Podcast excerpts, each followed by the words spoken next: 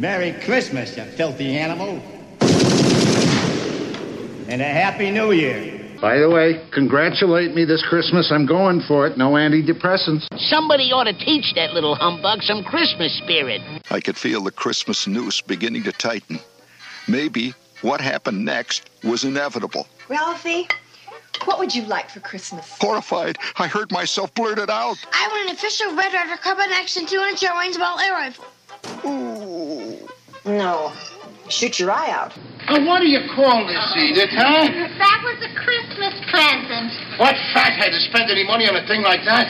from your mother. I must find some way to keep Christmas from coming. That's what Christmas is all about, Charlie Brown. I can't believe this is half over. Like, oh my God, it's just like Christmas time. This flies by. We're halfway through the star signs, but we still got just as much fun left. And I'm super excited. Guys, welcome to the 12, you know, horoscopes of Christmas here on the Odd to Newfoundland Paranormal Podcast. Tyhesia, who do we got next? Cancer. Cancer. Oh, God. Okay, so first off, mm-hmm. horrible name for a star sign. because everyone's been touched by cancer and they're like, oh God. And like, I don't know. Everyone I know who's a cancer has always been so mean to me. I don't know why. But anyway, that's beside the point. I'm sure there's lots of really cool cancer cats out there. And uh, you just take it away. Take it away. Go ahead and talk to me about cancer. Uh, any decisions they've made in this year will carry over with them. Any mental decisions. With the Two of Swords, meaning a decision between two things exactly, two mental paths exactly, two things to decide over. Uh, Five of Wands shows conflicts next year about different opinions on things that you care deeply about.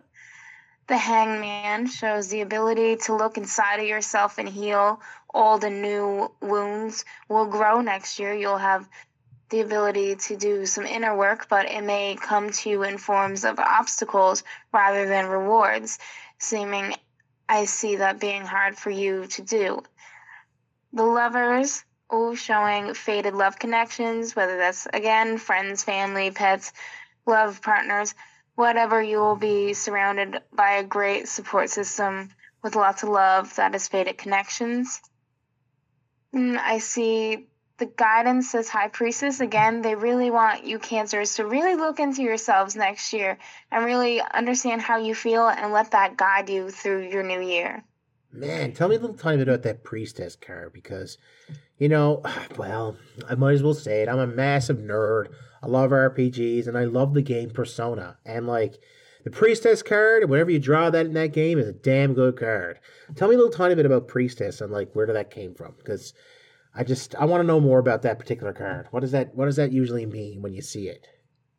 well the priestess card to me as i go off the energies i i throw the book no book needed but the priestess card to me is just a lot of magical energy within you a lot of spiritual insight and a lot of answers within yourself that finally begin to show themselves on your outer world and change your perspective a lot and change the way your life flows because your magic goes outwards Man, such a cool thing. I love this.